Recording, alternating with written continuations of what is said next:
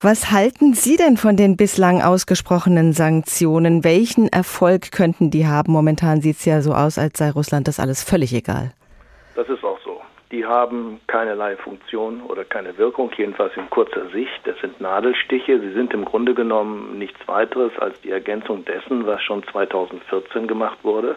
Also im Grunde genommen individuelle Personen zu sanktionieren, denen den Zugang zu ihren Konten zu verwehren und sie in irgendeiner Weise ähm, sozusagen in den, in den Fokus zu schieben, äh, als diejenigen, um, um die es geht, das wirkt nicht viel. Das wirkt gar nicht. Ähm, Russland sitzt auf einem äh, guten Devisenpolster von 620 Milliarden Dollar und kann sich ähm, eine Zeit lang jedenfalls äh, selbst sozusagen ernähren und finanzieren.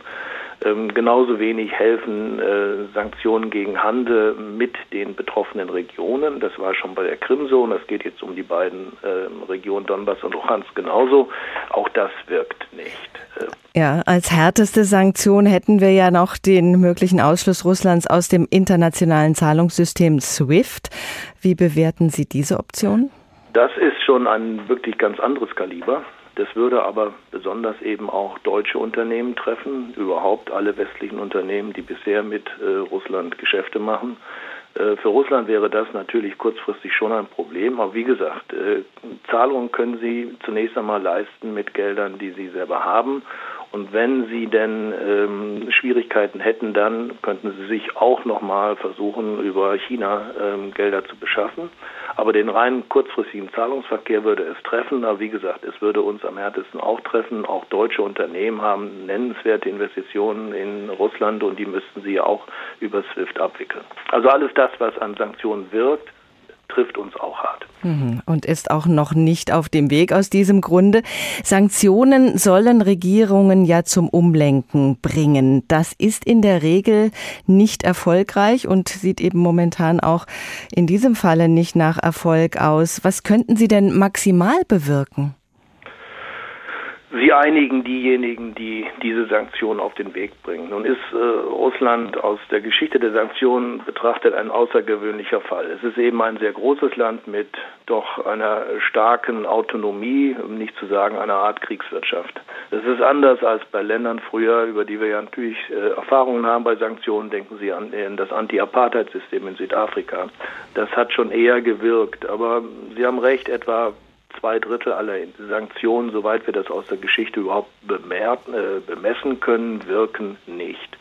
Wie gesagt, sie sind etwas für äh, die Solidarität unter denjenigen, ähm die ein Land sanktionieren. Wir haben immer Ausreißer, eine Sanktion kann immer gebrochen werden. China ist da der erste Kandidat. Aber natürlich gibt es schon Möglichkeiten, die Schrauben anzuziehen. Und die beiden wichtigen äh, Schrauben haben wir bereits genannt. Es ist natürlich äh, klar das SWIFT-Abkommen und vielleicht auch Handel mit anderen Finanzdienstleistungen, Stichwort die Staatsanleihen. Aber dann gibt es noch ein ganz anderes Kaliber. Das ist einmal die Abhängigkeit von Halbleitern. Äh, da ist Russland in einer doch schwierigen Situation und sie produzieren in Lizenzen ähm, von äh, koreanischen und taiwanesischen Unternehmen Halbleiter. Das könnte unterbrochen werden, das würde sie mittelfristig treffen und natürlich, das Wichtigste ist äh, der Ölhandel und der Gashandel. Hm. Ähm, wenn der unterbrochen würde, würde uns das treffen. Es würde uns wahrscheinlich jetzt Anfang des Frühlings vielleicht nicht mehr ganz so hart treffen, aber das wäre die härteste Waffe gegen über äh, Russland. Russland hat die Maßnahmen wohl eingepreist und Russland hat sich ja auch schon in der letzten Zeit deutlich mehr Richtung China orientiert. Müsste uns, also der EU und auch den USA, nicht extrem wichtig sein, das zu verhindern? Das können wir gar nicht verhindern. Es liegt in den Händen der chinesischen Regierung, inwieweit sie sich vor den Karren Russlands spannen lassen wollen. Äh, für China ist der wichtigste Kontrahent, aber auch der wichtigste Handelspartner eben die USA. Und äh, beispielsweise in vielen chinesischen Halbleitern, die man unter Umständen nach Russland exportieren könnte, äh, stecken auch amerikanische Vorleistungen.